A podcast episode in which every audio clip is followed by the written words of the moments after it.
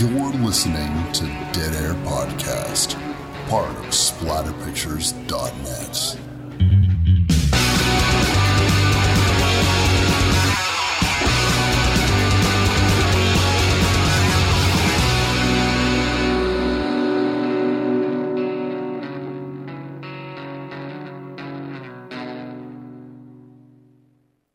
What's up, everybody? Wes Dead Air Knight here with always. Typical Lydia. Feel like I've been sitting in front of you for a century now. It feels like it, doesn't it? If I could, uh, I don't even have an expression. If we could look beyond the veil for a moment, dear listeners, sometimes when we're doing this show, to make sure that you don't miss our glorious voices week to week, sometimes we double up and we'll record two episodes in one day.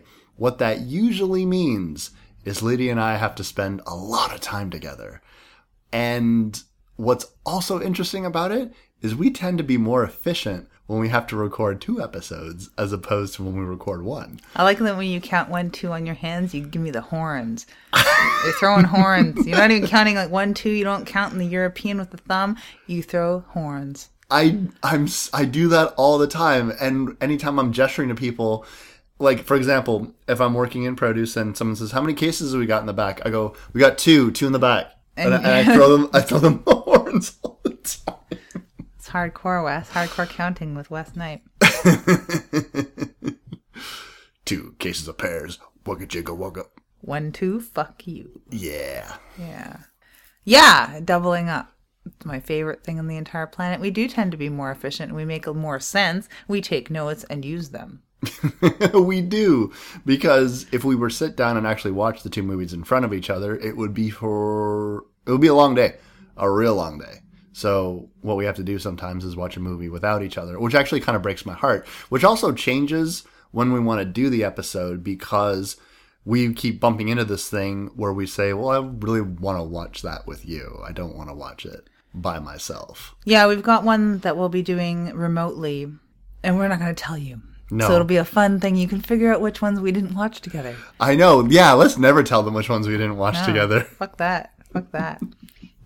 um, but I did really want to watch it with Wes, and this Drag Me to Hell would have been a good candidate for us watching remotely because we've both seen it before. There's a lot of literature on it. There's a lot of critique, a lot of thought, and it's been out for long enough that it's simmered in our little tiny brain pans for this length of time. But I'm glad that we got to sit down because you got to see me laugh. Wow, did I see you laugh? We are doing the 2009 Sam Raimi directed horror film Classic. Horror classic. Horror Drag classic. Me to Hell. It's not a If you yet. were to refer to the Rotten Tomato score and all the critics' praise, you would think that this movie is the peak of horror, at least in the early 2000s, in the aughts. And then it would be a horror fan favorite that you could toss Drag Me to Hell around in any conversation and everyone would be like, oh yeah, I really like that movie. Mm-hmm. Not at all. Yeah, and I gotta say, as a lot of years have passed since I've seen this last, that rhymed. And when I first saw it, and I think this was a re- revelation to you, I did not like this movie. I expected it. I just have grown to expect that people don't like this. Oh, okay. when I'd first gone to see it in the Mayfair, I was met with a lot of why are you going to see that and afterward you paid money to see that or I heard it was shit or I saw it and thought it was shit or they people would just rather steal this movie. Which is a weird thing to say. There's two weird things about that. Rather than stealing a movie to me is insane because pay for your fucking media, people. First thing, why did you spend your money on that? why did you go to see that? As the answer is, you're a grown woman with your own money and you can do whatever the fuck you want with it. Exactly. and going to see a Sam Raimi horror film. His mm-hmm. return to horror His was a return horror. precious thing to me as a horror fan. And I, I would say a Sam Raimi fan, but that's not entirely like the draw. It's Sam Raimi returning to horror Yes. without Bruce Campbell. Like it's mm-hmm. not a formula. Sam Raimi. It's something Ivan Raimi read, and I don't know who the fuck's Ivan Raimi. He's like the Shemp of the Raimi brothers. Like I've never heard of this guy. I'm so sorry, Mr. Raimi, but Where did you come from? Where the fuck? I'm so sorry. It's like Sam and Ted. And who? And who? That's what the song Cotton Eye Joe is actually about. So that was a draw. Having it be um, female focused, strong female lead, if you will. I hate that catchphrase, but there it is. Um, a horror film that isn't about her tits and it's a physical horror and it's going to be a horror comedy to some extent. And I was in the mood for that. And it was nice to see him come off of that high with the trillions of dollars from all the Spider-Man movies mm-hmm. and be pouring it back into the genre that gave him his foothold and taught him everything he knew about filmmaking, mm-hmm. no matter how you want to slice it. And when everybody else wants to see a big name, high rolling, astronomical fucking bank account filmmaker come back to their roots mm-hmm. and empty their diaper and smear it all over the wall, everyone else considers it and wants to go see it and is proud of it and will see things in theater that auteur directors have created in their return or for the love of the art or things that the projects that they wanted to do that they don't care if other people like. How come people shit on Mr. Raimi for coming back to horror with Drag Me to Hell? I don't know. For anybody listening to the show that is a horror fan, and if you're listening to a horror podcast, you're likely a horror fan, unless, of course, you're one of our friends or family that are doing it out of obligation. Or one of those people that just listen to podcasts. Where the fuck you are. There are those people. Uh, But for horror fans, Sam Raimi needs no introduction. He is responsible, part responsible, but then definitely the name atop the door, right be- below or right above Bruce Campbell's. For the Evil Dead franchise, the Evil Dead franchise is one of those things for horror fans that is just so beloved. I don't. I've never heard. and There's got to be. There's got to be horror fans out there, but I've never once heard. I don't like Evil Dead. Not from a horror fan. No, there's people that like Evil Dead 2 over Evil, Evil Dead. Oh, for sure, for sure, Like but that, yeah. for sure, and, and I definitely have heard people say, "Well, you know, Army of Darkness, it's a pretty big departure," and it is. I'm sure there's people that don't like Evil Dead due to tree rape. yep, there, I'm sure there- there's a school of them. There's got to be, but Yeah. I've never heard it. And to give you an idea, listeners, Sam Raimi has this reputation of being a big horror auteur. He's right up there in the masters of horror as far as a lot of people are concerned. But this is a man who has a very diverse career, who hasn't focused on horror. He certainly started in horror, but he kind of went on to, I hate to say bigger and better things, but It's true. to It's most people's true. estimation, he started out in a, in a very indie way. And all of a sudden, he's making billion dollar movies that everyone sees and really is responsible, large in part eh, between him and Bryan Singer, to the emergence of the superhero movie because those movies made more money than anyone could fucking fathom. And they're like, oh, superheroes, quick, which ones do we own? Make them yeah. and that was kind of his trajectory. He left the horror genre. But what happens when you have a lot of success in Hollywood is you find yourself, and there are many writers and directors and actors that have their pick of projects.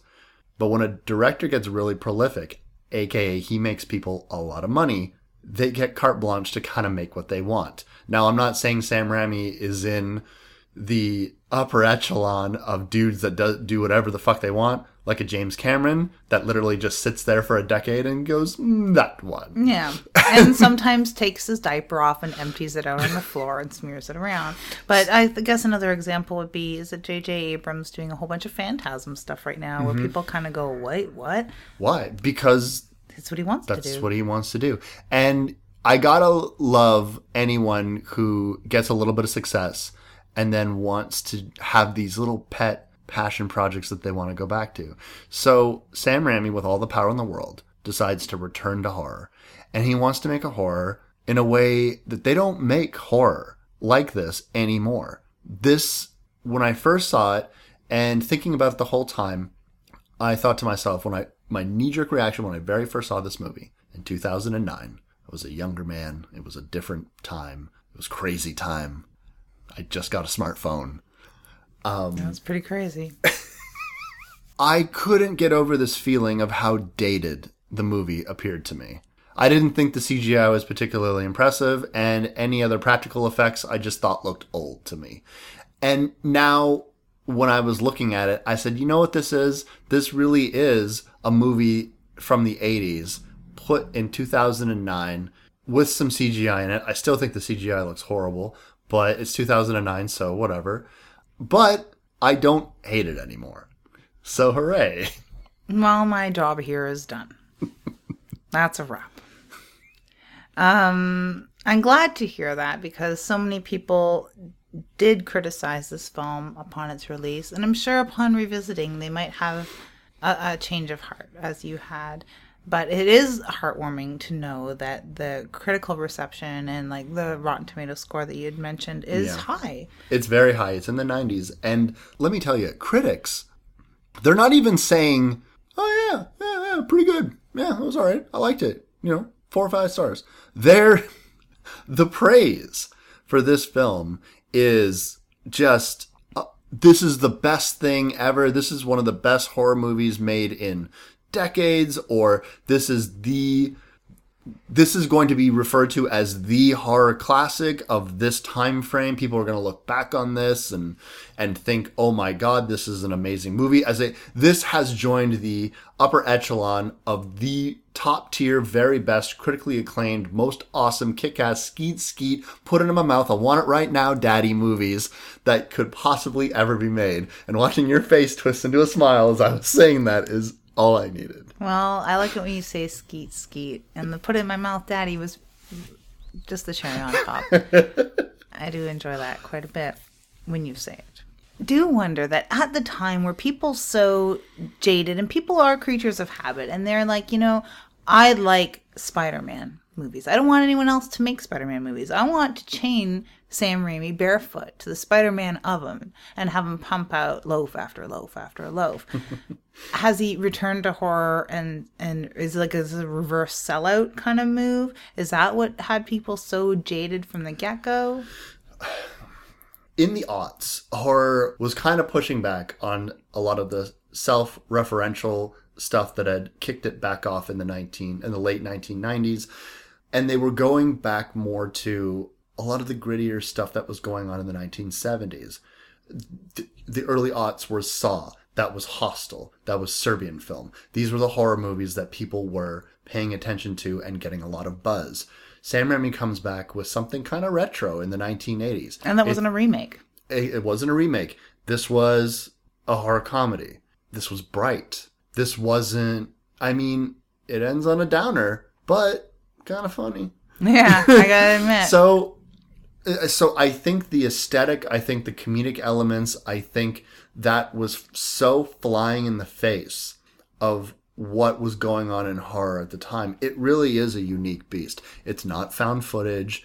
It's not grim, darkety dark, gurgur, I'm mad. It's not quote unquote, fucking forgive me, torture porn.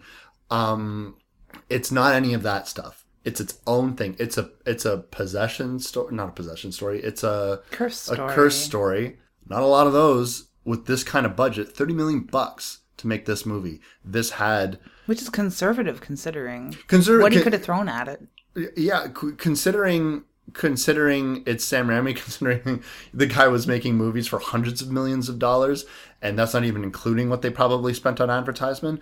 But I mean, this movie would have had a juggernaut director behind it for a horror movie, a good big beefy budget for a for a, a regular cinematic blockbuster. Yeah, that's craft service uh, budget. Yeah, yeah. But for horror, thirty million bucks. That's that's adequate. That's a big budget. That's Yeah. more than a lot of other classic horror movies have ever gotten. And then on top of the fact that you have all of these elements, Universal pushed this out the fucking door with everything they had. So lots of campaigning, lots of advertisement. So there could have been resentment because it was so big, because it was quote unquote so glossy for a horror film at this time. People were looking for movies that almost had an indie credibility to them. Look at the movies that were really popular back then. yeah yeah that makes a lot of sense i guess they weren't privy to or cared about the fact that the script had kicked around for 10 years. Yeah. And it's really out of time. It would have been out of time 10 years previous. It was out of time when it came out. But then again, this is somebody who's sort of always been on that edge of horror, flying in the face of what's popular, doing whatever the hell they want to do, and sticking in this dark, grimy, super gory horror comedy, which is really hard for anyone to pull off anyway. So it's not going to sit well with everyone immediately. Yeah. But I but it's funny to me because certain Sam Raimi fans and what I want to say when I'm saying Sam Raimi fans are Evil Dead fans. When uh, some of them that went to see this movie, they did come back and say, "Oh my god, Sam Raimi's back. This is exactly what I wanted." Because they were looking at it from the perspective of somebody who likes this guy's career and likes the kind of horror movies that he makes. So they liked the fact that it was retro. They liked the fact that it reminded them of horror movies from the 1980s. Because let me tell you, the horror movies of the 1980s had lots of stuff like this in it. Yeah, and I really enjoyed it for those reasons. Exactly. But there's the general horror audience that likes to go to the theater to see horror movies. That was not expecting this. The, I mean, those are people that might not have even seen Evil Dead, or don't really remember Evil Dead, don't really remember the tone of Evil Dead, or people who think that you know Evil Dead's good and I liked it because I was young when I saw it, but I, now I want a different type of horror. They want what's mainstream is the wrong word. I was gonna say like they're more interested in something like The Conjuring, or they wanted a, a thinner type movie because that's the only mm-hmm. other curse movie that really comes to mind. I agree. I think that when people think of curse movies, geez, I'm trying to think. Ring. The Ring, but people focus so much more on the fact that Samara or Sadako is a ghost. So it's yes, it's a cursed tape, but the, it, it's more of a yeah. But you're right, it is a cursed movie. That counts. I was just really excited to see a female lead in a Sam Raimi film, and it went exactly to plan. Super physical, the slapstick, borderline slapstick, if not just straight up slapstick comedy, and just super physical. And it was so refreshing to see this nice, fresh, sort of like almost wallflower type girl dragged through that Raimi gauntlet, probably with about as much ardor as Bruce Campbell had been strapped to things and shoved through things and had things thrown on them. And oh wow, she pukes blood through her nose. Gotta love her. and it's not all about her tits. This is true. The only thing that I remember, the lead who plays Christine, Alison Lohman, uh, she was in Beowulf, like a smaller part. Yeah, she was. Other than that, the only other recognizable face in this, the her boss is a little recognizable, but I even remembered a name of a, an actor from pop culture, Justin Long. You did remember Justin Long's name. I gave you a high five for you that. gave me a high five. I've never seen you more excited. Justin Long for horror trivia fans, of course, know him from Jeepers Creepers. If you were if you turned on a television set anywhere in the early aughts, you would know that he is Mac from the Mac and PC commercials that were running unendingly in that decade. Maybe something that would have turned off some horror fans, being like, "Oh, it's this guy, this like hipster-looking Mac commercial dude." And it's funny because they forget about Jeepers Creepers. I totally forgot. Yeah, not me. I love that movie. And really, he has he's in it, but I don't find it distracting. It's not like he has this massive, overbearing role in it. It really is all about her. It really is all about what she has to do. And honestly, the work that she has with the old gypsy lady that ends up cursing her. I mean, those are all the highlights of the film, right? And even near the end, when the gypsy lady is really out of the equation for the most part, where you'd expect the knight in shining armor, you would expect him to be there to save her or help her or something. He's not even present. He drops her off to go and fight the big fight at the end. Mm-hmm. And he's just not present for a hell of a lot of it, which is just fine. She holds her own and doesn't need that sort of support and he's really only there to just move the plot along. to be that support and to have some of these awkward situations that uh, Christine gets herself into because of this curse, which a lot of it's a little sitcom but I think it works for the tone that Sam Raimi is trying to create with this. So basically, what the story is is Christine is a loan officer at a bank, and she is up for a position. It's highly competitive. It's between her and this one fella named Stu for the assistant manager of the bank branch that she's at. The problem is she's a little too nice, Lydia. A little too soft. Doesn't really make the tough decisions. Yeah, she's a bit of a shrinking violet being choked out by weeds. She's fighting against her southern upbringing in a way to not be so polite and go for the throat.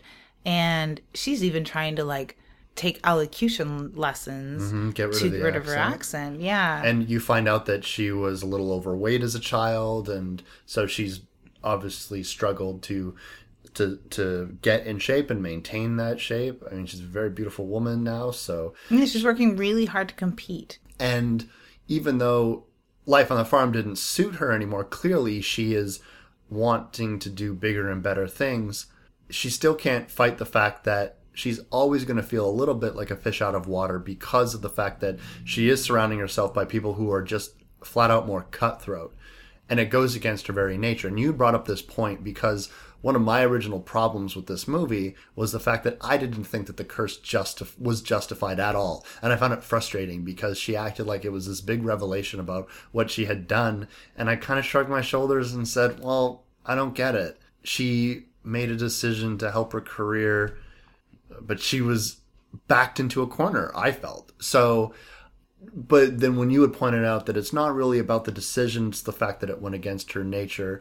And if she had just gone with her heart, her gut instinct, what she naturally would have wanted to do, then none of this would have happened. Is instead of fighting her roots, which is what she's been doing, you could assume most of her life. Yeah, and all the things that she's done to fight her roots don't harm other people. It actually does better her, and it's not something that's irrevocable.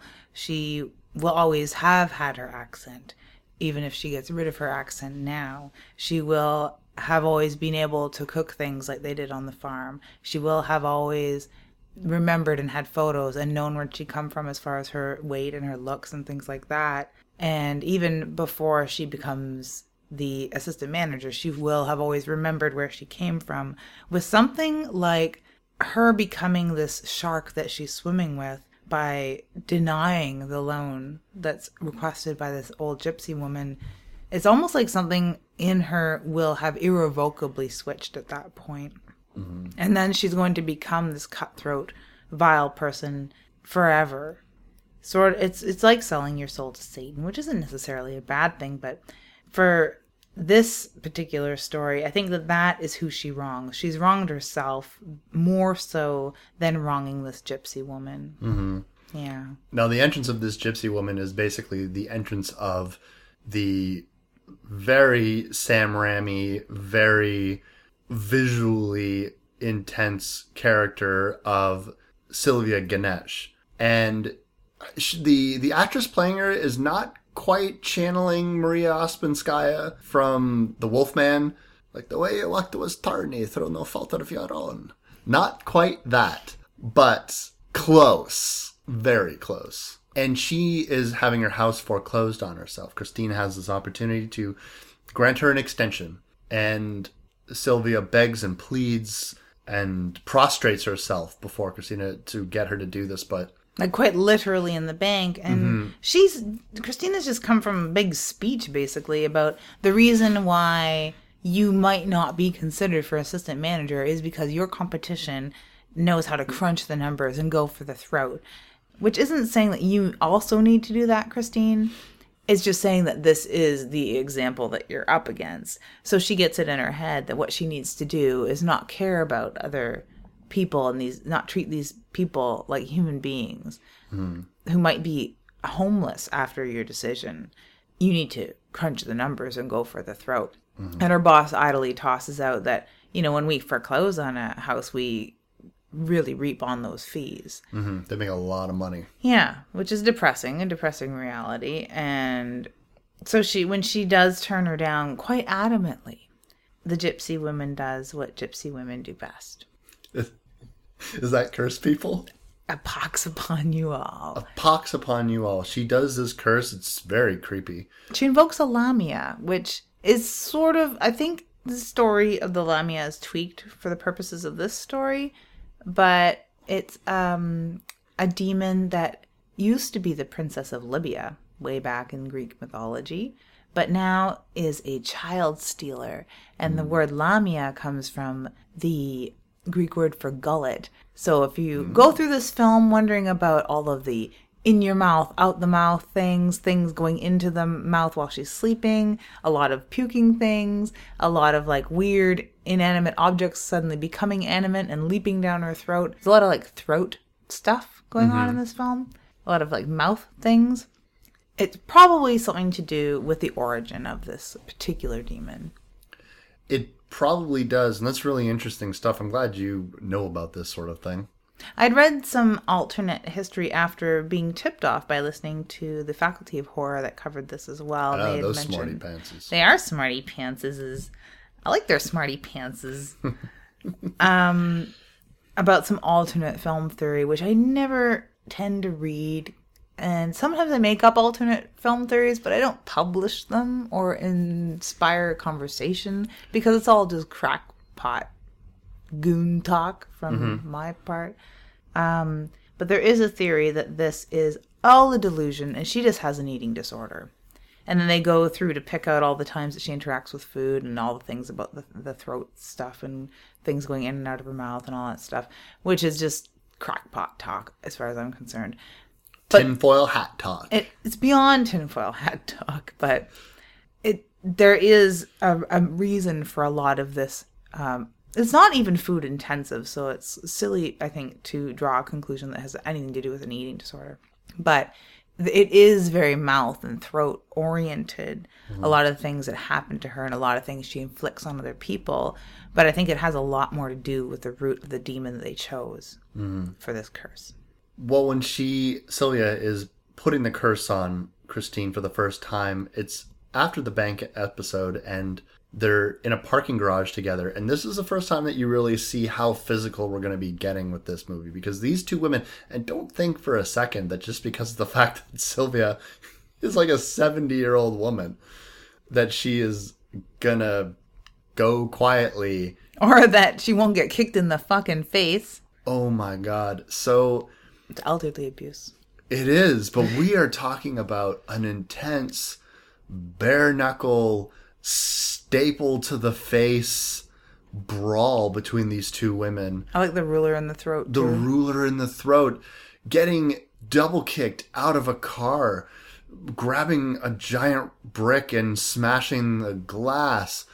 I mean, my God, these women punch and strike, barreling a car into another car, while this old ass woman goes flying head first, breaks her false teeth and probably a bone in her face against the dashboard, putting the teeth back in. Now she has fangs.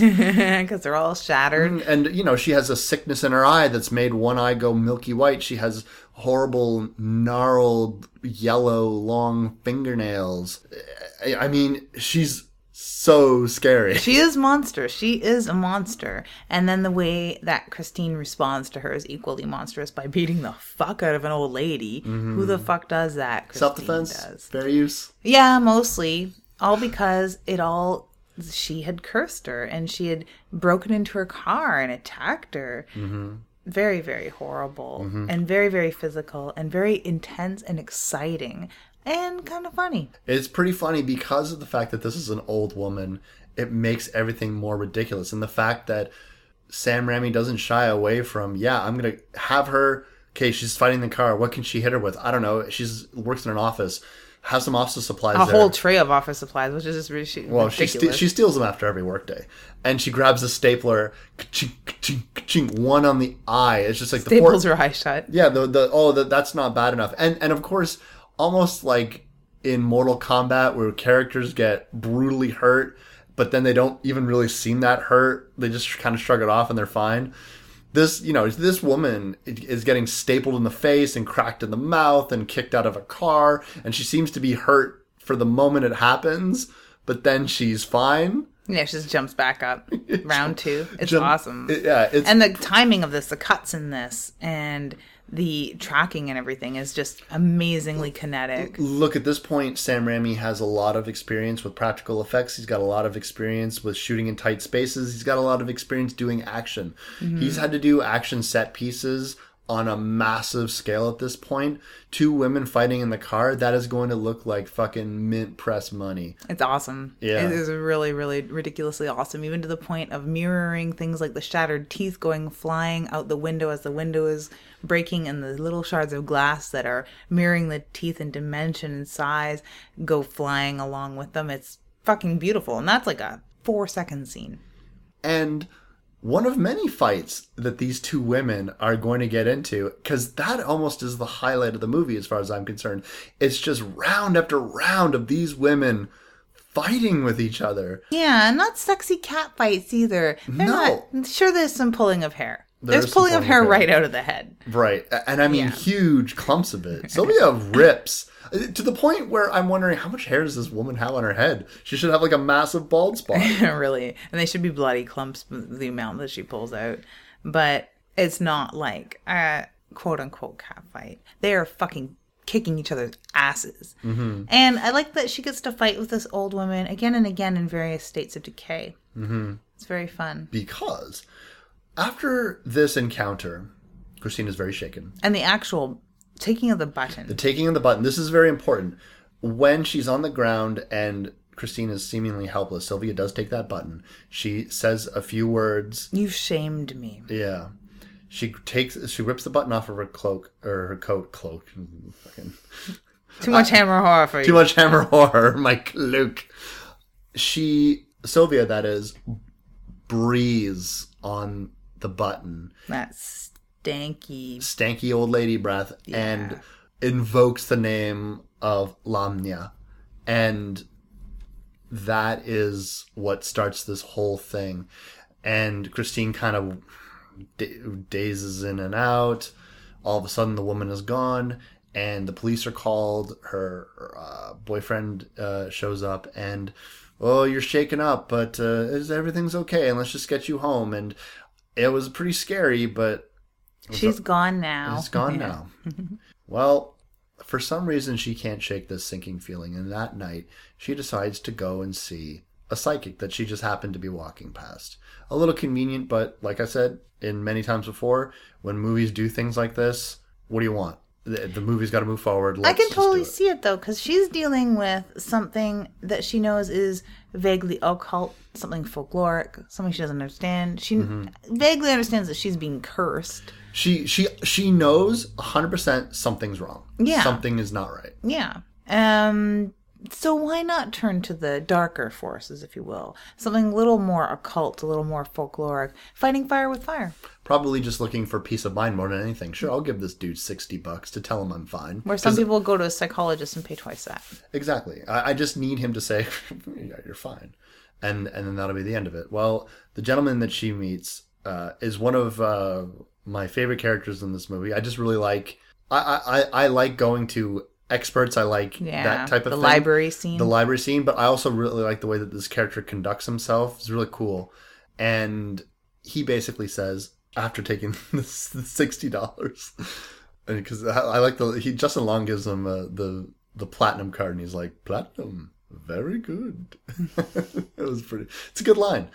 Um, once he sees what he sees on her, he offers to refund the money, and he can't help her, and goodbye.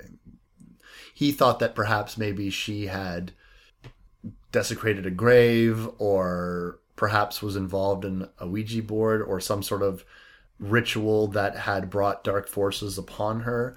And then when she says no, that's not what's happened at all, he just suggests, throws out that perhaps you've been cursed. Because it's the only thing that could explain why this demon would be specifically targeting her. But he is the one that verbalizes this feeling that she's been having. It actually validates her whole reason for going to the psychic in the first place. And it sort of makes it even worse because now this is somebody who knows what they're dealing with, who believes you, and is too afraid to help you, and basically sends you packing. Mm-hmm. So it seems that there's nothing that she can really do but endure these weird sort of feelings that she's getting, weird, almost hallucinations. She does have a scene where she's alone in the house. And it's what I envision that people go through when they've seen a scary movie and they're suddenly scared and the wind chime seems scary and the windows open at home and they hear a rattling and the cat jumps off the counter and makes them jump and all those things that people go through when they're Hang, hanging pots. on edge. Yeah, the wind blows and the hanging pots rattle, and terrifying, terrifying. Although something actually bad is happening to her. Mm-hmm. It's not just a home alone evening alone when you're on edge after watching a scary movie. And I do like that setup because it's like you can just feel it coming. It's a whisper in the wind that reminds you this is a Sam Raimi movie. Everything's gonna go batshit insane any minute. And it basically does. It does. There's something to be said about these types of curse movies where it's death by appointment, where mm, where there's a, a set amount of time. there's a set amount of time. She has a few days, but she doesn't really know this at this point. She just knows that every moment, every day, these things are getting worse. We- Hallucinations are becoming more intense. And she has a horrific vision of this old woman lying in bed with her a night where a fly crawls along her face, goes in her nose, out her nose, and then eventually goes inside of her mouth and she chokes on it. Then when she wakes up, she sees the old woman in her bed. It, uh, the old woman just vomits bile and bugs and whatever the hell else grave goo and grave dirt, something that a cadaver would be full of. and and then she wakes up in bed and everything's fine so she might be hallucinating but she's got to get to the bottom of this she tries to go to work and everything seems fine with her hot new job and this is the trend in this movie where you go to your job and everything's fine and then you start to wig out and have hallucinations and then you get this nosebleed to end all nosebleeds that any anime would be jealous of the amount of blood pouring out of her nose and mouth.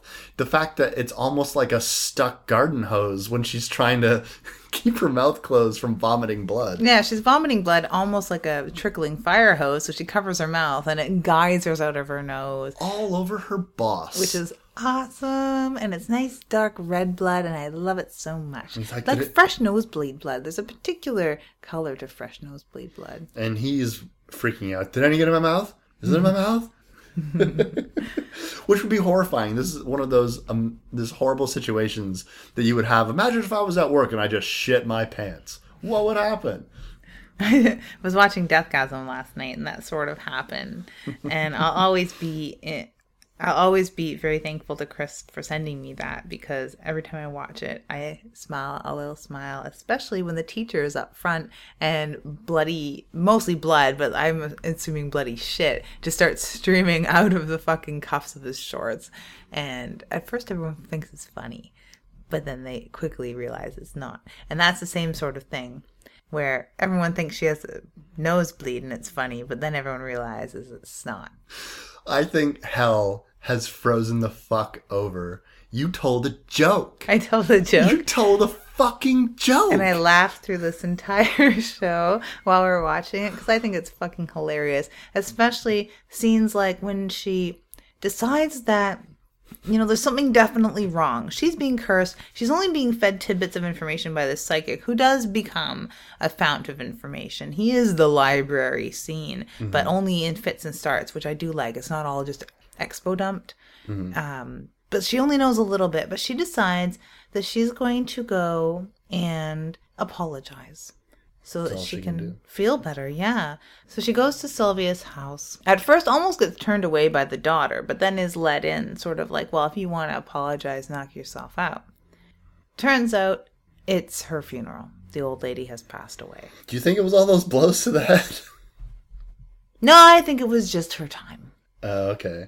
Maybe just one more way to screw her over. Who knows? She could have already been dead at the rate that she reappears as a ghost or whatever. She could have already been dead. It's true. I'll go with that. She was probably already dead. So she was beating up the ghost of an old lady. That sort of saves her a little more. Because she is, she's like such a, a perfect little sunflower in my mind, right? Mm-hmm. Yeah, it is weird that I told a joke, isn't it? Maybe I'm possessed or something. But even so, this is another thing that made me laugh so very much when she goes and approaches the coffin and it ends up overturning on top of her and she gets green slime puked out like uh, embalming, Embalming fluid, fluid, yeah, and she gets gummed yet again by this toothless dead old lady which is fucking hilarious. Sick and morbid yeah sure. And then when they pull the body off of her this this the weird thing uh listeners is she like i told you she has several fights with this woman throughout the movie for the rest of the movie every fight she has with this woman that woman is dead Yeah. she's constantly tangling with the body like this weird it's like Weekend at Bernie's but way more fun It's like Weekend at Bernie's. It's almost like uh, passive resistance. Like she's the Gandhi of horror characters, where you know, just by trying to move her and she moves away, but grabs a clump of your hair again. Yeah. she pulls out another big clump of her hair, and then she's just gonna be gross and inconvenient and get on you, and you try to push her off, and she just kind of limply falls on you, and it's just always gross and it's always embarrassing and it's always pulling out hair from her rictus grip. Yeah i think it's hilarious It's pretty funny. It's yet another really funny funeral scene. Mm-hmm. And those always make me laugh. These have effects um, done by Greg Nicotero, who people may recognize from lots of other horror stuff, but The Walking Dead, I suppose, is most popular thing. I really enjoy the different levels of decay that this old lady goes through, and I really enjoy the physical, the physicality that they can get out of a dead body. They did very, very well with that. And like you said, like all the fights that she, most of the fights that she has with this lady are with a dead person. We've also sort of been introduced to the apparition of the Lamia itself. Mm-hmm. There is a shadowy, goat hooved, goat horned creature that is mm-hmm. stalking her. Mm-hmm. And as these hallucinations, I guess, that she's having, and things that we're not sure are hallucinations, like the fly inside of her that has crawled into her when she's sleeping and stuff like that. Mm-hmm. A lot of these things have been heralded by these hooves getting closer and closer. He's a cloven hoof demon. He or she. I, the Lamia is it- supposed to be a she. Yeah, it's hard to really say. And if and if what you're telling me about the Lamia story, then it definitely would be a woman. And honestly, it doesn't really. You can't really say Maybe it's an it by now. yeah, maybe it's an it. It's just a Lamia. But it's cloven hooved and it's got horns. You don't really you see you it evokes the shape, but you don't really ever see it. It's good. It's like it's a very old school. It's a demon. Yeah. Cloven hooves. Yeah. There's a lot of different flavors going on here for horror fans, and we're only like say a third of the way into the film at this point. But we've got like this this heinous curse. We've got our nice expo dump library person psychic guy, which is cool. We've got um a pretty nefarious looking demon. When what you've seen of it you're thinking you know this is going to be a very dark occult satan type demon. I like this. Uh, it is called drag me to hell that was your first clue. And it's also got this incredible physicality in these um, kinetic fights. So it's got a lot of physical horror as well and a lot of greasy grossy yucky gooey blood geysers. So it's pretty much already got every, something for everybody a really interesting blend. When Christine goes back to her source of information, this psychic, he suggests that you might be able to appease the demon because you can't lift the curse. That's what he tells her. You can't really do anything about the curse because what's happened is something was taken from you and given back to you and is now your possession. And even if, and that in this case, it's the button off of her jacket.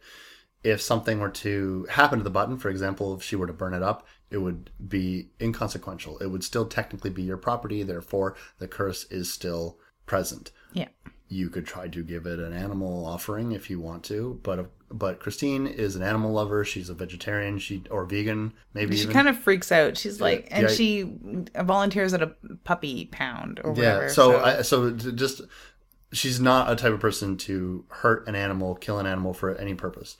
And he suggests, or he tells, warns her that you be surprised what you're willing to do when the lamia is chasing you. Well, this is when she has another really bad episode at home, and this is a really brutal scene because the demon makes himself or herself or itself present and really reaches into her home and enters it and then attacks her.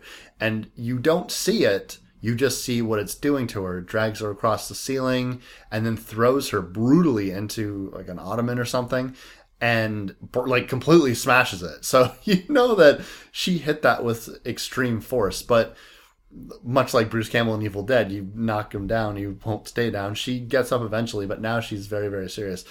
She grabs a butcher knife and kills your itty bitty kitty. And buries it outside, which doesn't strike me as much of an offering at all. Aren't you eh, supposed to like offer it up to the sky Well, or burn her- it or I some don't know, He gave her a book on how I don't think she read it. She, It just doesn't strike me as a proper animal sacrifice. she she looked at the book, flipped through some pages, and was all. Made that vegan face. There's a lot of words in this book. Is Oh, there, the West face. th- yeah. Oh, is there a cliff notes of this? Oh, I know. My favorite thing to do is there a three to five minute YouTube video that could kind of give me the gist of this, so I don't have to read this book. Oh, good, there is. Oh, it didn't say what to do with the body afterwards. Well, just bury it, I guess. Tisk, tisk, tisk. I don't think that you're supposed to bury an animal sacrifice to a deity, demon, god, whatever. Um, but hey, whatever. That's her problem. It's true, and she's not good at hiding her problems because she's super shifty eyed and she is not good at coming up with excuses at all for anything. And guess what? Right out of a fucking sitcom, there's this big dinner planned with her and her boyfriend, who's a doctor and who comes from a well to do, high society family who doesn't approve of the country bumpkin girl. This these story elements, I get it. I get it too, but you know, and until I saw it, I was semi disappointed that this is where the story was going when I first saw it. Because there was mention of them going to a cottage, and the little tiny Evil Dead fangirl in me went, Yes, now it's on. This is where they need to go. Because then she needs to get locked in the basement. And, you know, like, I unraveled Carve herself a witch. Yeah, exactly. Maybe she'll get raped by a tree. That would be awesome. But no For yeah. they end up at a at a at a country home more or country less. home. yeah um but he does very very well with making this gory and macabre and scary and weird It's true. I was kind of not feeling the angles when I first saw this movie because of the fact that it seemed so sitcommy to me. It was almost, oh, these disasters are coming and my boss is coming for dinner. Oh no. It, it kind of had those elements to me. Just very cliche, very old fashioned. So I just was like, eh, I don't know if I like this so much.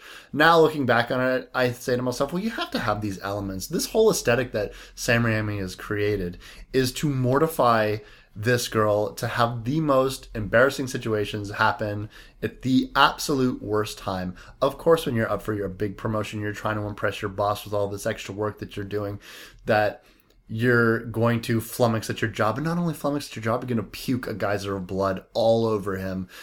Is that not horrible? And of course, when you're meeting your boyfriend's parents and your boyfriend's very successful, they don't really approve of you because you are not successful. You're a country bumpkin, and this is one of the things that you've been cha- uh, been running away from your entire life. And so, when you have an opportunity to meet this guy's parents and have a good impression. It's icy at first, and then you tell a very frank story about the fact that your mother is an alcoholic ever since your father died, and that actually ends up impressing your boyfriend's mom, who was your hardest critic, and you could see that the ice has been broken, and you guys are all talking, you're laughing, and they're eating your fucking harvest cake, and then you wig completely out because your cake grows an eye and it starts to bleed, and then you fucking throw a glass at a wall saying you can hear a demon that no one else can hear. oh my god! Yep. And you know what? All of your trying to sort of fix your upbringing and your roots would have actually worked out really, really well if you wouldn't have made that one decision that was completely against your nature and have all this shit blow up in your face. Because her accent wasn't a problem, her roots weren't a problem, her prowess at job, even though she hadn't acquired this promotion yet, she was up for a big promotion, and that impressed his parents as well. All of the things were falling into place, all the good decisions that she had made to better herself, not to erase who she had been, but just to better herself and build upon that, were actually working. and you get to see how that all would have could have went until she hallucinates an eyeball in her cake. even before even before this scene we already learned that it's her work on this massive deal that the bank is going to go through that impresses her boss the most yes she handled this situation with sylvia in her boss's estimation properly but i guarantee you that if she had only followed her gut gave sylvia an extension like she wanted even if her boss didn't approve of that decision, he would not have been able to deny the work that she did on this massive account that was actually more important to the bank. Yeah, it wouldn't have overshadowed all the hard work she'd done, and it still probably would have come out in the wash that her competition or coworker was probably not the best pick for the job either. Exactly. Because all of this really happens because she does every time she does the right thing, she's rewarded for it. But it's too late at this point because she's already cursed. So we so we know it at this point.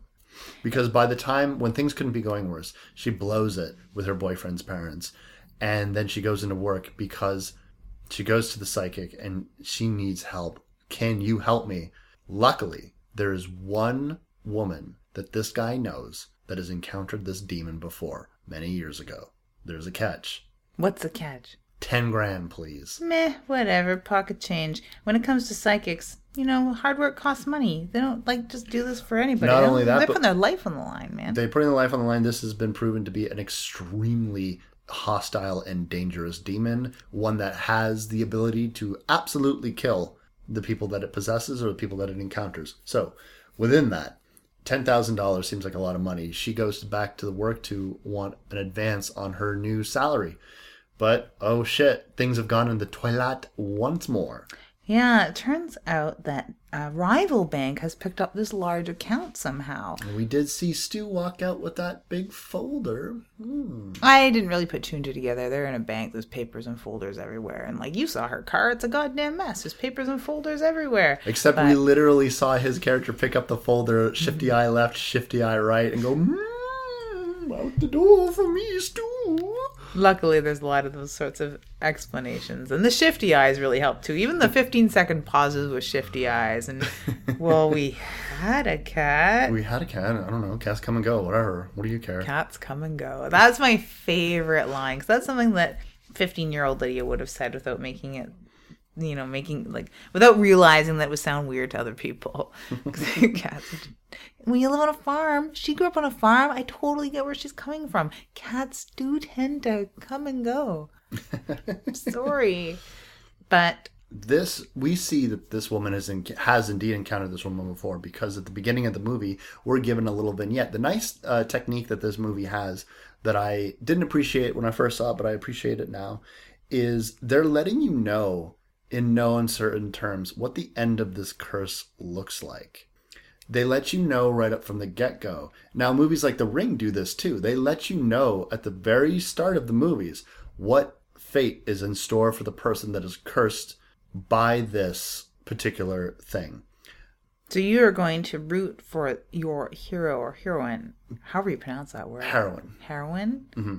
Like heroin? I mean, no, but yes. Ugh, I don't like this word. Let's just use hero to mean both boys and girls. Okay, that's Thank fine. you very much. That's fine with me. That's one thing that helps you root for your hero to basically do anything and tackle any obstacle to Mm-hmm. avoid this, even though you know they don't know exactly what the end game is. But we do. And if we didn't know exactly what this curse looks like at the end, we would be rooting for it to happen because we would, the curiosity yeah. would be too much. I want to see what happens to a person who fails to appease this demon. And that's what they need to do. Now, instead, the table of turn, we want to see what it takes to avoid that. Mm-hmm. Because they couldn't do it the first time. 10 grand is what it takes. Mm-hmm. And that's not totally unheard of. I mean, there is a huge expose that has hit the news in Toronto the past month or so. And it's uh, Ryerson University Journalism and Toronto Star and W5. Some really hard hitters in investigative journalism, actually. And the Toronto Star, a great dissemination tool of media, let alone an awesome journalism cohort to have, especially for students. They've been blowing the lid off the fraudulent psychic activities going on in Toronto mm-hmm. and how much money people are bilked out of is kind of staggering. Like you might have heard on TV or read in the National Enquirer when that was a thing about people being bilked out of like tens of thousands of dollars by psychics. But to the tune of people like losing their houses, losing their entire careers, losing all of their savings, hundreds of thousands of dollars. They quote in the article that I read that uh, a successful quote unquote psychic or a successful fraud artist, if you will, can make up to $500,000 a year. Basically, selling people enchanted bath salts for $1,000 a pop and stuff like that. It's kind of fucked up and it's kind of still fucking happening and it's kind of still fucking happening in our large metropolitan North American cities, which is just fucking weird to me. I have no problem going to a psychic for funsies for 60 bucks, 70 bucks, whatever, because it's fun and it's interesting. Not something to do regularly, but it's fun and interesting. And not someone to run to when you need help, like the way Christine needs fucking help because this thing is going to drag her to hell. That's we know that that's the end game. She knows that this is dire. She knows that it kills people at the very least, and she's scared shitless and it's ruining her life already. But it's actually true that people will maybe not be in the same circumstance that our friend Christine is in, you know, battling cadavers and all that fun stuff that I love so much, and geysers of blood out the nose. I don't think many of these people that are being suckered out of all of their money are actually going through these really fucked up things. I think they're probably just, you know, their wife yells at them too much, so they think they're cursed or something. They think they're under psychic attack. The last guy they dated was a psychic vampire. Or they would want to talk to a loved one who's passed away. Oh, yeah. They would, you know, if someone says, "Oh, we have a, I have a session, I can call them, and they have so much to tell you." Um, These are people that don't know the difference between a medium and a psychic, too. So, yeah. yeah, poor them. Getting bilked out of tens of thousands, if not more. That's so, so sad to me. So when this psychic wants 10 grand to actually help her with someone who knows what they're doing and has been through this before and has actually lost somebody to this same particular demon, I buy it. yeah, I didn't say I didn't buy it. It's No, just- I know. I just went on a total rant because it's totally been in the news and it's very fucking interesting to me. Oh no, it's really really cool. I'm glad you uh, talked about it. Christine's not going to get that loan from the bank because she doesn't have the job that she thought she did because of the fact that Stu is a sneaky sneakerton. This does give her an opportunity for her to pawn all of her belongings, and I mean everything. She pulls her electronics, she pulls her jewelry, she pulls, she goes into the garage, she takes tools, she takes uh, bits, she like anything, anything that could be worth anything. She gathers it all together. This is where she's encountered uh, Sylvia again. This time, the the spirit, the hallucination version of her, who very grotesquely shoves her arm into Christine's throat, and in the most Sam Raimi, uh, the, Sam Raimi has a definite hand in this movie. You can see Sam Raimi's shots in all of these, but the most Sam Raimi thing ever is this scene Maybe it's people trying to impress him and be like, hey man, check it out. Fist down the throat. what do you think, man? Pretty He's good. like, thumbs up. thumbs up. When Christine is struggling against Sylvia, the the superpowered ghost version of her, she's not a cadaver this time. She is trying to fight back, and her eyes go to a rope, a pulley. The pulley's connected to uh anvil for an anvil hanging from a shed. Why not? It's like fucking Looney Waiting Tunes. the door. Sure. Yeah. Um, and so she brings her. She's she's holding an ice skate. She raises it up, and again, these shots. It's so deliberate. Like it's it's it's invoking Evil Dead specifically. Um, much like in Spider-Man Two, that hospital scene with Doctor Octopus. That is Sam Raimi saying, "Remember when I made Evil Dead?" yeah. oh, this totally. this scene is the exact same thing. It's quick cut here, here, here. It, it may as well just be Ash going tool shed. Yeah. you know, it's that scene, and then her taking the skate, cutting the rope, and then like she's Wally Coyote, fucking getting an anvil on her head. Her eyes and face just bug out, and then all of this CGI gore goes on top of Christine's face, and then she gone. That's the scene. And but poor old Christine's not going to get a lot of money for all her trouble. Thirty eight hundred bucks. This is what I picture those poor people in larger cities that are being bilked as we speak by fraudulent psychic activity. And I'm like ranting about this now. Um, that's what I envision them doing pouring all their belongings into a hawk shop who's going to reverse bilk them or whatever and not give them what everything is worth.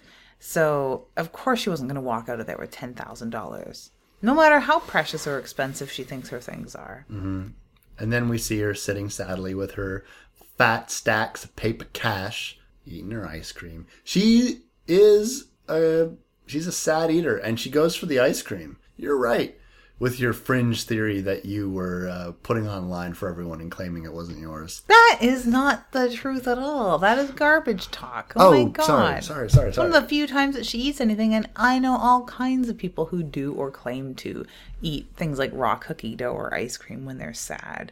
I've man. personally never, I don't like, I, I don't turn to fucking frozen sweets for happiness or whatever it is that people are doing when they do that. So I don't really, I never really understood that particular the ice, the whole bucket of ice cream thing is just absolutely piggish to me. So I don't understand I would step on the neck of the first Lydia I saw just to get some ice cream right now. Hmm. Weird that I'm sitting right here, yet I haven't a foot on my neck to speak of.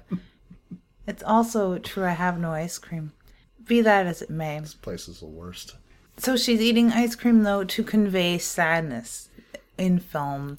It's a it's a device, it's a metaphor. Mm-hmm. Something that the plebes would readily understand that she's upset if all the mad stacks of cash, is that how you put it? Fat stacks of Fat paper stacks cash. of paper cash.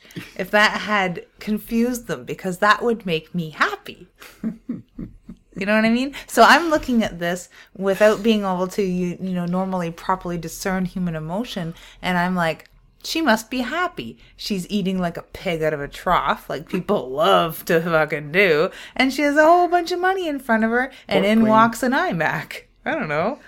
I I think that's a happy scene. But I've been trained that people making a pig of themselves out of a fucking container of ice cream is a sad thing. One of these days, Lydia, you are going to call people sheeple on the show, and I will never let you cut it out. Haven't I? I don't think you've ever said sheeple. Slugs. Plebes, is the closest you've ever gotten to calling people sheeple. Or the unwashed. Uh, you know what? I take that back. You've definitely said unwashed masses on the show. the social other listeners. She's not talking about any of you. I'm trying to think of who I would apologize to if I wanted to, but I can't, so I won't. So hmm. she's sad. Well, guess what? Justin Long's going to swoop in and save the day. He's paid his ten thousand dollars, which would have been the first person I would have went to because you have a rich boyfriend with a rich family. Give me ten grand, please, for this crazy thing I'm doing. He doesn't necessarily believe her, but he loves her, and he believes that she believes what's happening. And if ten thousand dollars is what it's going to take to give her to help her in any way, shape, or form, he would definitely do that. So that's how she's going to pay for this whole thing. Which is awesome in a way that she didn't go running to him either. No, he came to her, and, and he came to her. It's already done. It's it's not because then I feel like there should be. I don't feel like she would want him to do that. There would be a conversation. You wasted my time. He's already done it. He's like, Look, I see what you're going through. I don't understand it, but I believe you. And yeah, it's taken care of. It's, it's taken care of. This is. It also helps move the plot along. It does move the plot along because then again, they could have just gone to the expert and not cost ten thousand dollars. But I think ten thousand dollars needs to be more obstacles for her. It just needs to be shit piling on top of shit for this woman right now. So I can totally understand the need to do that. So we're got to this scene, which I think is probably the big premiere scene of the movie. It's not my favorite scene of the whole film, but it's definitely the biggest scene. It's got a lot of special effects going on. What is your favorite scene of the whole film? Uh, my favorite scene is the scene in the graveyard. Oh, I really like it. I I totally agree with you there. Um, outside of like yeah, the big climax, mm-hmm. that that graveyard scene is quite beautiful. But I'm really partial to that nose geyser. I mean, that's certainly funny, Yeah, but I can tell you what scene mortifies me: the dinner scene, because I hate awkward shit, and I hate people embarrassing themselves in front of other people. I hate it. That's how come I don't really like that street comedy where people. I'm funny. I'm going to bother someone on the street and get them to react to me. I, I actually cringe at the idea of having to watch shit like that, like Borat and crap, where I just I don't know. Stop bothering people. And I don't like being in a room where people are, are thinking that's entertaining, and I will change a channel if I can and stuff like yeah, because I find it super insulting and just like not it just it makes me it makes me really uncomfortable. Yeah. So scenes like this, the, the nosebleed scene, it happens in a way where it doesn't really get to me. But the fact that there's so much writing on that dinner scene with her parents, and the fact that I just in my head I'm just like. Get your shit together. Get your shit together. You know what's happening. This is all happening in your head. Just don't freak out. Stop freaking out. You're making an ass of yourself. yeah, Stop it. Excuse yourself from the table. Excuse yourself God the table. damn it. Do anything. Imagine that this exact same thing was happening, except you really had to fart. so just, uh, excuse me, ladies' room. Was it the uh, funeral where I was laughing my head off like a hyena? Was that the part that got Yeah, me? yeah, you were. Okay. Yeah. A- Again, you're at a, you're at a, someone's funeral. You come into their house, everyone's excited and happy, and you break the table that the body's on, and it flips over on top of you. It pukes, It pukes fucking embalming fluid all your over you. Oh That's so funny. Okay, yeah, that was where I was laughing so hard. You were you were off your rocker. Yeah, for me, yeah, it was great. um, yeah, no, it isn't. It is sort of an anticlimactic climax, but then in a way, we've seen this before. We've seen like seances and stuff like that. We've seen the beginning of this film where it shows what could happen if everything goes wrong. Mm-hmm. is a super physical scene, uh, not unlike every other altercation with this demon. basically what needs to happen is Christine meets this woman who has encountered this demon before and failed to save this little boy Juan. Her son, Was it her son? yeah. Well, she wants to try this time again, and they're going to need to hold a seance in order to do it. Now, they're going to bring in a live goat. The idea behind this is we are going to summon the demon, force it to take possession of this goat, and then we're going to kill the goat. If we cannot simply appease the demon, you, you, you can't demand that it not eat your soul. You can't beg and you can't plead because it kind of turns its crank Yeah. you have to make it seem like it either doesn't want the soul or you have to put the demon into a physical form and then kill that form. So that seems to be their master plan, and it goes to shit lickety split because the the seance is held, the medium is possessed. Uh, it's a great performance piece. I like the effects on the voice. Uh, it's great to actually be able to have a conversation with this demon. It presents itself in a way that I like demons to be presented themselves. The same thing that I liked about Insidious. I liked that portrayal of that demon very much. I like this portrayal of this demon. It's less 70s album cover, it's more whimsical, high energy, super arrogant. Because what the fuck? It's ancient. It's got you by the balls. Yeah, they have a personality. They're not going to talk like a manuscript. Yeah. They're they this demon has a personality. yeah it's got a personality and it, it it's just great like i said like you basically they're you're, they're in this impossible situation the situation is this demon has her soul and really has no reason to not take it. So trying to convince it to not take the soul is kind of ridiculous but people who know anything about demons could know that fuck it you might just get lucky. And on in the same whim that it took for it to be like yeah i really want your soul it can maybe have a same whim where it's like eh, all right all right. Not bloody likely with this fella because he's not fucking having it. Now they finally get the soul into a goat or the demon into a goat but they can't manage to kill it because the goat's too quick it's it's a literally an animal tied to a fucking table and they that dude fucks up so bad and he ends up touching the goat and if you touch somebody that's possessed by this demon that it, it forces the demon into that new Yeah, body like in Fallen. It's hilarious. yeah. So they're they're fucked. Now it's inside this guy and he's flying around and the flying effects are very old school. It's it's a dude on wires and it's Yeah. very obviously a dude on wires. And he's kind of dancing and he's kicking over shit and making a little fire and he's saying to Christine that I don't want your stupid cat. And he vomits the dead cat out of his mouth and spits it down on top of her, and she's horrified. But the medium manages to rise up and then banish the demon from the seance. Good for her. Christine's under the impression that That's they, it. that they've won. won. But the strain of this has unfortunately taken the psychic's life, and she collapses on the floor and she dies. But that's it, right? Right? Oh, come on. You're dealing with an actual demon here. You're not dealing with a. You're not dealing with the further. You're not dealing with the further. Yeah. Where everything's all wrapped up nice, and neat with a little tiny yellow bow. And this is an ancient demon Mm-hmm. with provenance.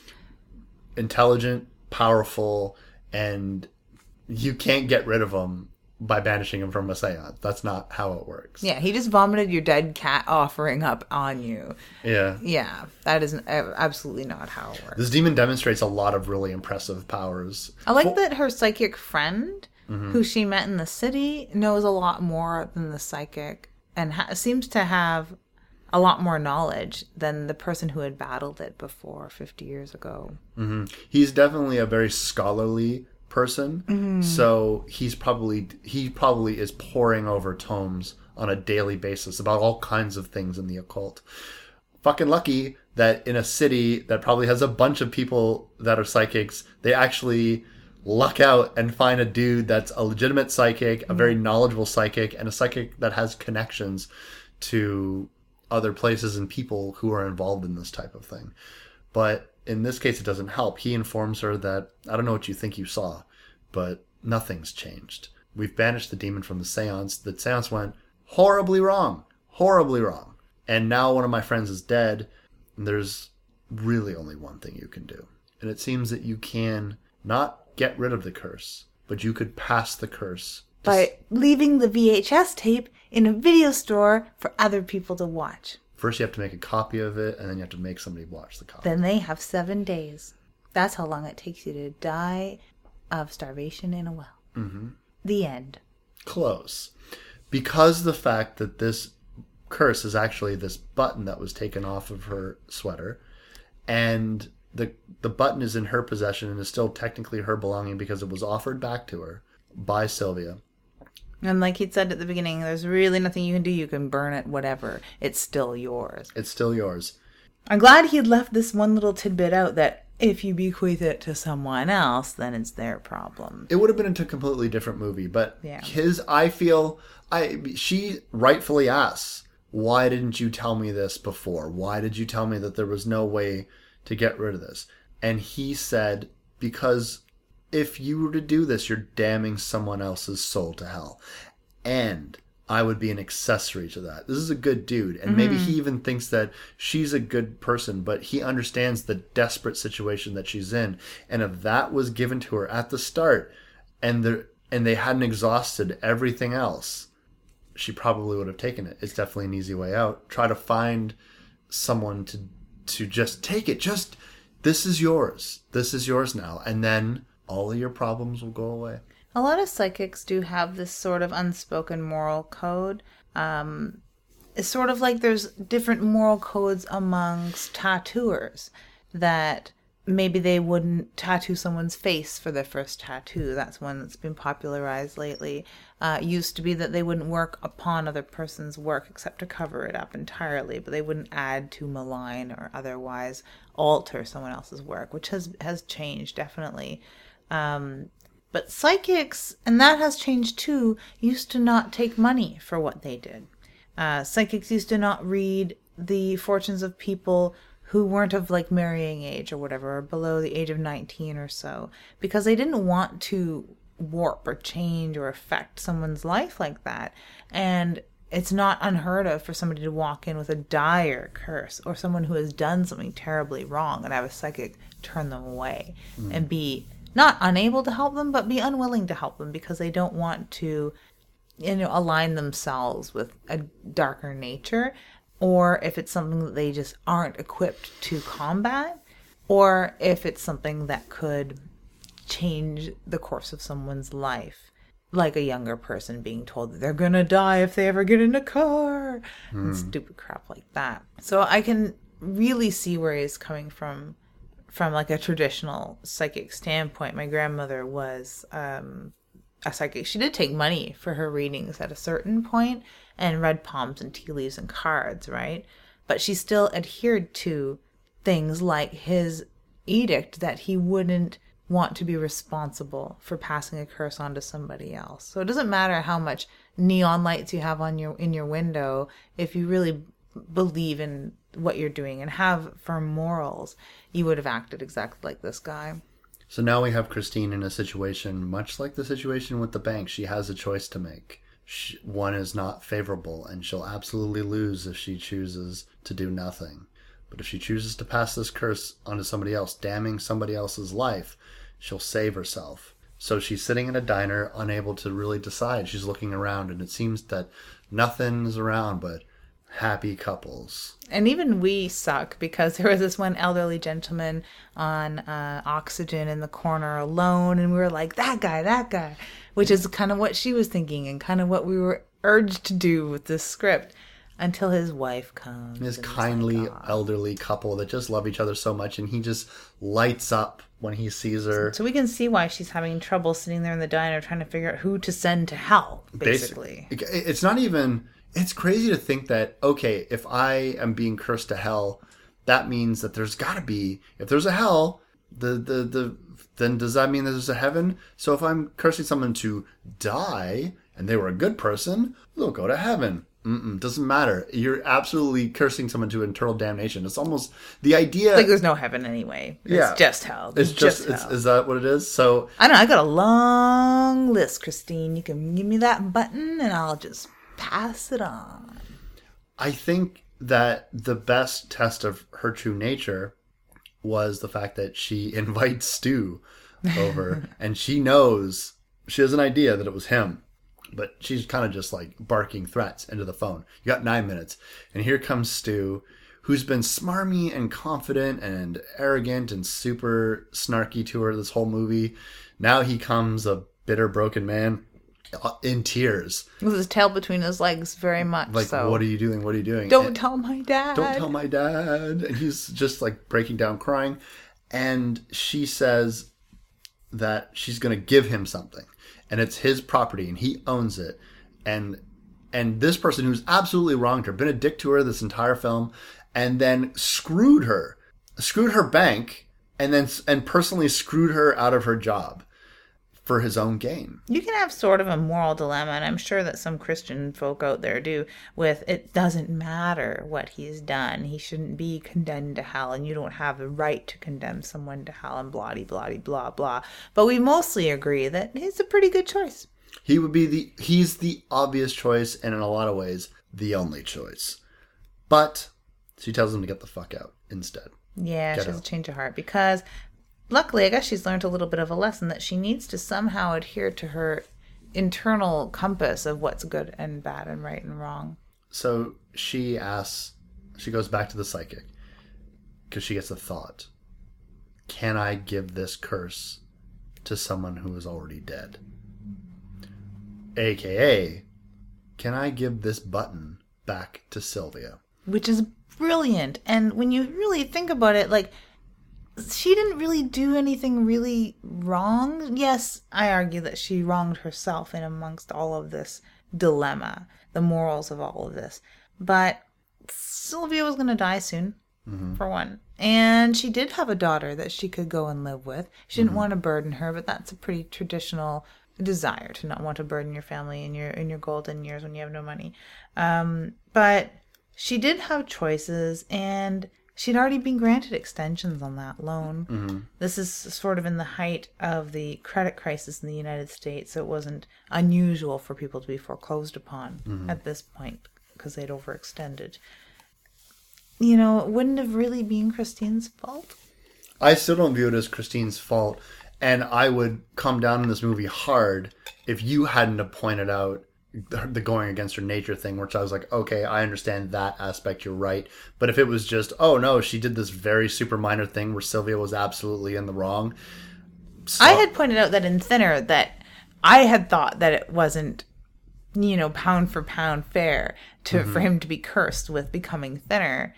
for what he had done, and you were like, he fucking killed the guy. He was drunk and getting a blowy, as you put it. Drunk and getting a blowy, ran over the guy's daughter, and then because of his connections with a judge and with a doctor, got off scot free for the uh, crime. So it does sound pretty bad when you actually explain it out. So I was just like, I don't know, he's he's distracted and killed someone by accident. Mm-hmm. But it is way far more worse. Not I don't think really that fair, but this is pretty unfair. She was basically kind of doing her job. So Yeah. Sylvia was being heavy-handed. Heavy-handed. She had she had in her desperation she had humiliated herself and then become her own humiliation became anger at the person that she perceived to be the direct reason why that had happened and so she was going to curse her and so she did. The psychic after some reading has never really heard of this being done before, but because of the culture that Sylvia comes from, because of how they treat their dead and how they do not believe that a soul is ever really gone, mm-hmm. And they venerate and honor their dead, and it isn't a form of ancestor worship. Yep. So he says that in this case, yes, it will work. I'm sure the first person who added dead people to the voters list had the same brilliant light bulb over their head. So we get what comes my favorite scene in this entire movie. Christine is now determined that she is going to. He's like, "You're going to give it to her." He's like, "I'm going to shove it down her throat." And More instances of gullets. more gullets. Yeah, more throats and gullets. I love, and I love this scene. We had t- spoke earlier about our one of our favorite scenes, and this is really definitely it. because it's not enough. You had pointed out the fact that you know she probably could have just left it on the grave, and that would have Yeah, that's what graves are for. That's what graves are for. But in this case, she felt the need that she was going to dig up Sylvie's body. It's pouring rain. It's Sam Raimi, so it's movie rain times a hundred. With so much lightning, you don't need lights. We've got lightning. We've got lightning to light everything. Uh, Sylvie's got a really traditional big old cross. Like I love that type of thing. You know, uh, gra- gravestones nowadays are so dull. It's like a Greek Orthodox cross. Oh, it's yeah. really beautiful. It's actually, really, really yeah. beautiful. And she gets to the coffin, just like open a coffin lid. I'm gonna smash this coffin lid, and then open it. So there's a big gaping hole. You see Sylvie's body, and by the way, this entire time, this grave is filling up like a swimming pool with water. Just on top of the fact that it's raining, it seems all roads lead to this fucking graveyard. It's like the graveyard itself is at the bottom of a slope and all rainwater from everywhere on earth is just That's good because when all the zombies rise up, they'll just sort of tumble into a pit because they can't run uphill very well, from what I've been told. And people that are afraid of graveyards on hills for this specific reason, because the zombies can get momentum and run down the hill. I thought a zombie was more like a grizzly bear, like it'll just fall down the hill and you can get away from it easier. No, good thinking. Good thinking.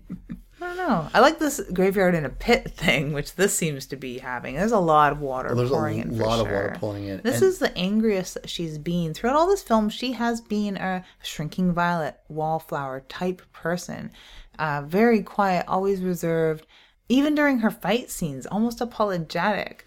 Ex- Mm. trying to get away from her. Get away from her more than anything. Just get off me. Push her away. Exactly. And usually well dressed and well kept. Her hair is usually, um, you know, brushed and shiny and, and looking decent. And she's usually wearing decent clothes. Here, total opposite for once. Her hair is drenched and stuck to her head and she doesn't give a fuck what it looks like. She has dirt all over her face. She's wearing a black shirt. She's never worn black that I recall. It's usually like pastel colors, yellows, blues, really pretty bright, mm-hmm. sunshiny colors. Mm-hmm. And in this dark, night, dreary graveyard, desecrating, cadaverous scene, she's dressed all in black and pissed off. And completely caked in mud. Yeah. Yeah. Clutching this envelope and digging out a corpse and mm-hmm. screaming at it. screaming at it and then trying to put it in her hand. Of course, this body is not having it. It manages to, it manages to get hold of her hair and and push her around and pull out more of her hair and she has a line that's the last of my hair you're ever fucking taking.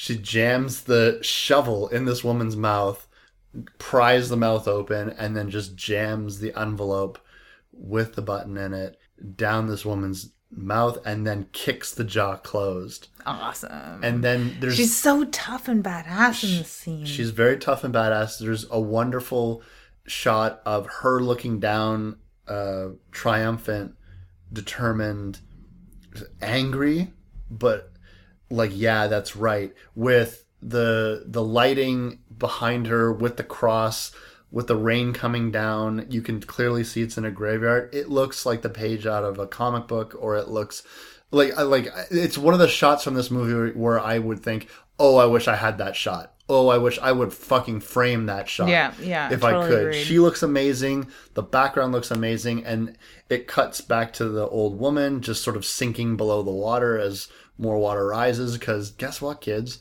This fucking grave is filling up with water even faster now.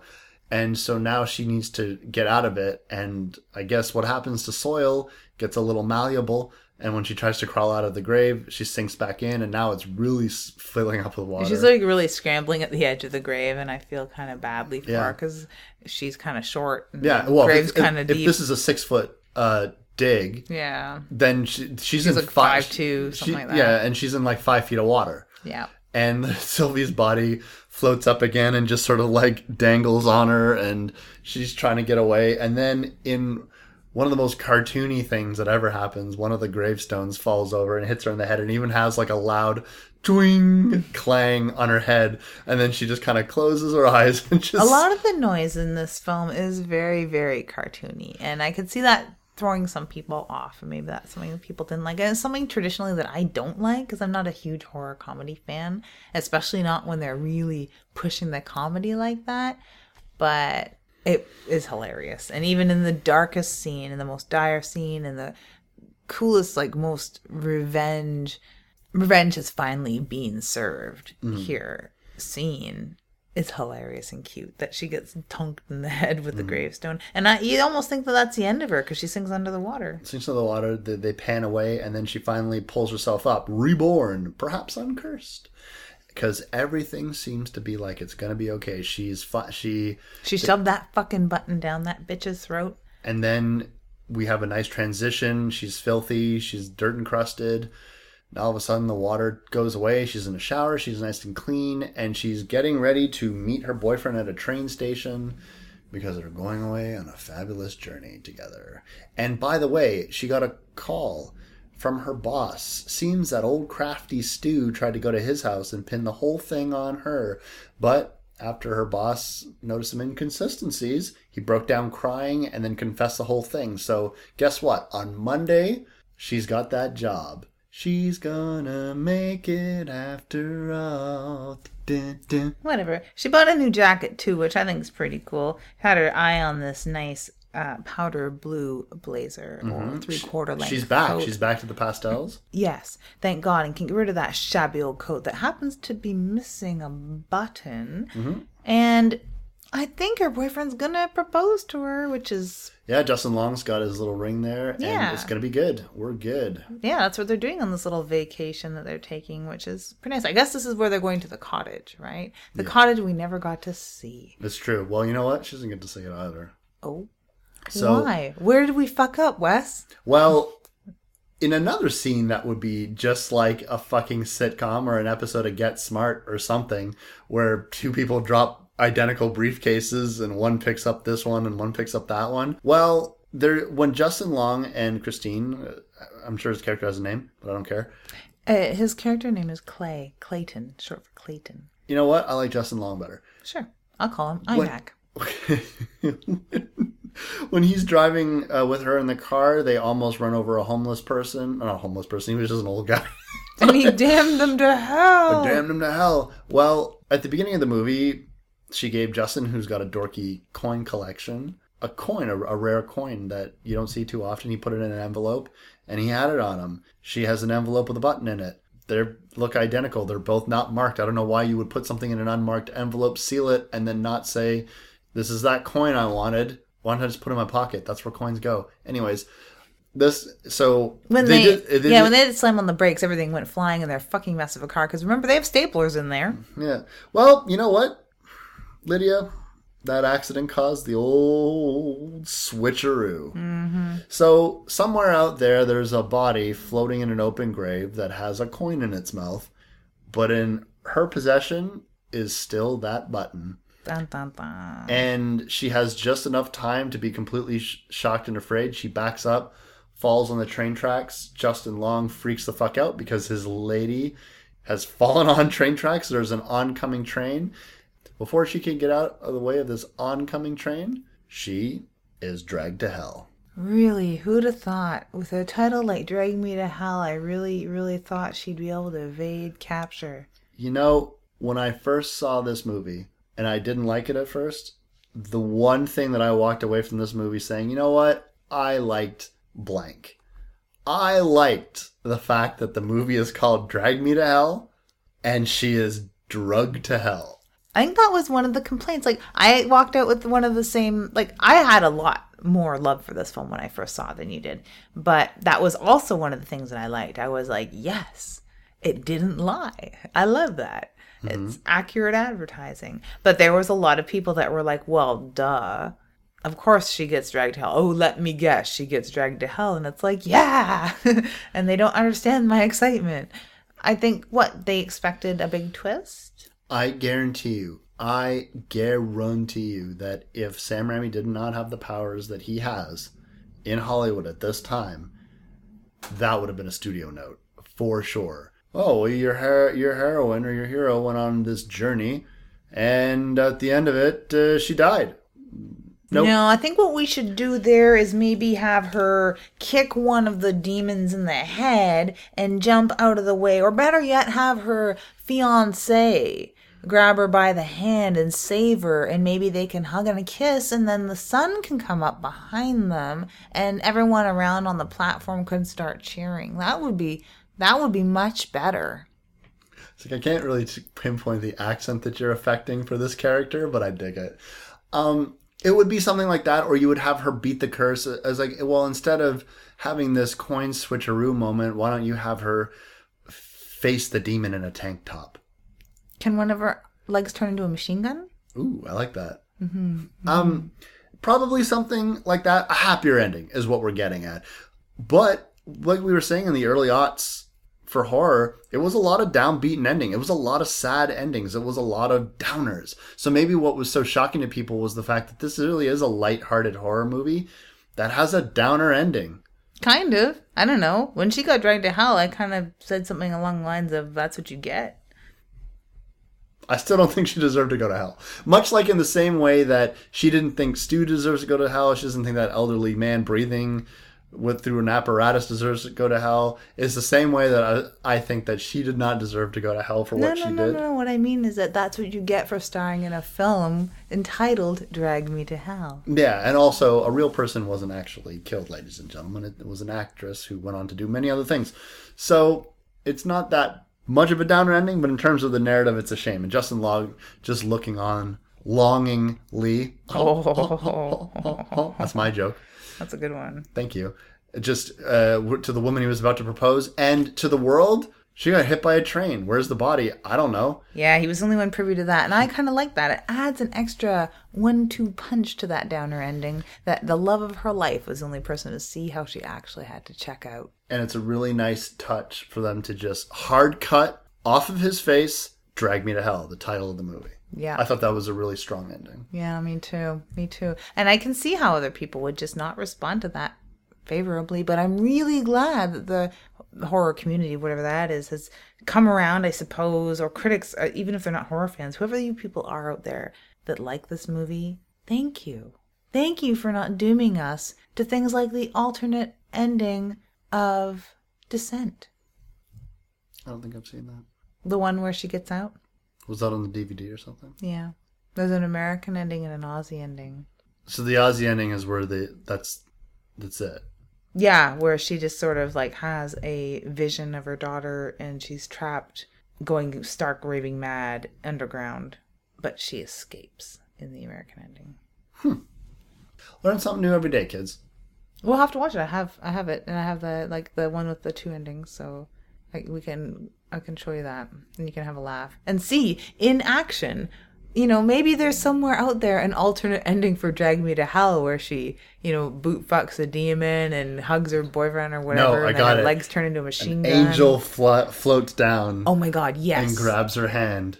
Not this time, Christine. You've learned your lesson. I think so. Oh my god, you nailed it. you nailed it. What do we got next for him? What do we have next? Pieces. Oh, Yeah, one of my favorites. I've already like gone on about how it's my favorite, and it is like living under my pillow. Um, we'll be watching Pieces, and then after that, Suicide Club, ah. which sounds like a real darling gem. I've never seen it. You've never seen Suicide Club? No. You are in for a treat. I've been meaning to see it because it's been on the list for a super long time. It's actually been on the list for like a year and a half. And really? in all that time, yeah, and all that time, I like, oh yeah, I mean to see that. And it's actually not only on our list; it's on my other list, uh, the list of stuff that I really do need to fucking see, and I just haven't gotten around to it. Well, guess what? You're gonna get around to it. Yeah. Thanks to your old J horror loving Wes. Yeah, I'm pretty excited. I'd high five you, but that's like sex before marriage. And on that note, I'm Wes Knight, And I'm typical Lydia. and you've been listening to Dead Air.